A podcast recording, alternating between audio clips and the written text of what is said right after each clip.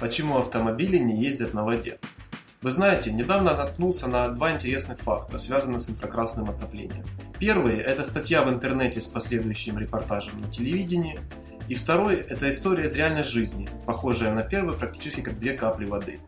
Первом случае в одной из частных гимназий Киева директор решила сделать все, чтобы детям было комфортно и тепло зимой, и чтобы было выгодно дирекции. Но в первую очередь их родителям, которые, собственно, и платят за обучение, которое включает и оплату коммунальных платежей. Была выбрана система длинноволнового инфракрасного отопления. Этот случай не удивил бы ничем необычным, если бы вдруг резко не пошла волна возмущений со стороны родителей и их детей, попавших под влияние взрослых. Посмотрев ролик и почитав статью, э, можно сделать выводы, за которыми я обратился к производителю длинноволнового отопления в Украине с 2005 года Литвинову Олегу Михайловичу. Существует как минимум четыре мнения. Мнение заказчиков, потребителей, производителей и конкурентов. Конкуренты, судя по череде негативных материалов в СМИ, ведут активную борьбу с новинкой, которая может заменить неэффективные системы ЖКХ, газовое отопление и паровое отопление. Производители же считают длинноволновую систему обогрева революцией или переворотом в отоплении, что неудивительно, потому что это является инновацией в экологичном эффективном отоплении. Несомненно, они заинтересованные лица, но почему в самой энергосберегающей стране мира, Швеции, это отопление используется уже 60 лет? Потребители делятся на две неравные части. Большинство довольны теплу и комфорту, а другие жалуются на головные боли, сухость в горле и треск.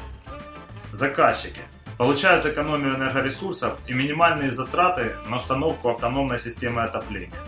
Но после выводов ученых из Института гигиены и медицинской экологии у детей голова перестала болеть и стало комфортно, но неприятный осадок остается у всех.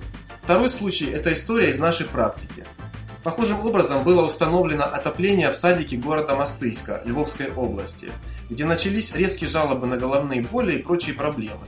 Но после детального разбирательства, привлечения специалистов, оказалось, что медсестра школы хотела просто-напросто предложить доступную ей возможность установить другой вид отопления, но не прошедший по тендеру в итоге. Раздосадованная, она начала проводить подобную антикомпанию. На сегодняшний день уже четвертый год школьники и дирекция довольны длинноволновым отоплением. В этом садике под этими обогревателями воспитывались и дети нашего львовского партнера, которые в этом году взяли первое место в спортивных соревнованиях области по тейквондо. Может это влияние длинноволнового отопления? Но факт остается фактом. В обоих случаях проблемы были психологического характера, но не технического. И вы спросите, а при чем же здесь автомобили? А не напоминает ли это вам пожизненную борьбу бензиновых и автомобильных компаний с теми, кто придумывает альтернативные источники для работы двигателя? Только там деньги другие и совершенно другие последствия для изобретателей. Если вы еще тут, теперь у меня главный вопрос к вам, и ответьте себе на него прямо сейчас. Вы бы установили себе длинноволновую систему отопления? Свои ответы и мнения присылайте нам, пожалуйста, на почту i.sobachka.belux.ua